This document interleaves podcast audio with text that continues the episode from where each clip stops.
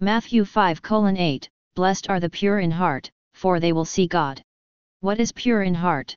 A pure heart is one that may not have vices, and that is what Jesus tells to his disciples to let the children come to him, because they have a pure heart.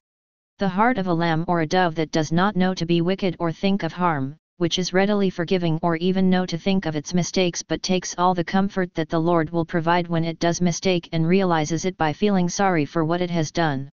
This pure heart will not know the other way or will want to walk in the wrong path but will ask immediately when asked to go in the wrong path, Why should I? But I wanted to be with God and is that not the right path?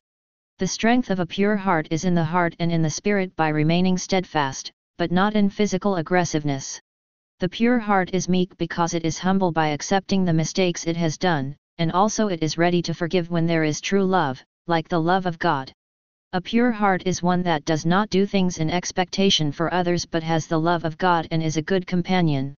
The second part of the verse tells me that they get to see God and the God we know is the Son of God, Jesus, because we believe that if only we ever has to reach God in heaven, then this is possible only by believing in Jesus as the one and only way. They do not seek omnism.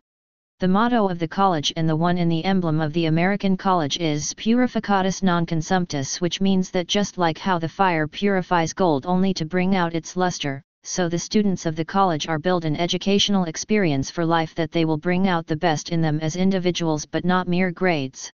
In spirituality, the Christian foundation on which this college was built, also seeks to build individuals who are of pure heart for the Lord who may allow us to suffer into the vices of Satan when our long-suffering and forbearance is tested that will only able to us to develop skills as we are able to develop them, such that the Lord when He delivers us that we will be useful for many who are not gifted with such skills. Why I remembered this alma mater in specific is because to my knowledge, we had more professors who are from Christian faith and who can talk of this motto with us. When they were drawn to the camp as they say that they were present, the source for cyberstalking. They say that they saw Jesus stopping them when the technology shut up by radiating back before they could be coaxed to misuse it leaving their imprints on it. Probably, this instance that they speak at the camp made me think of this verse once more in a different perception that when we are pure in heart and are being lured away, the Lord God who knows our thoughts and intentions beyond the vices of men and the snares of the wicked devil, will come to deliver us by showing himself, in other words, the Lord will come personally to call us back to him.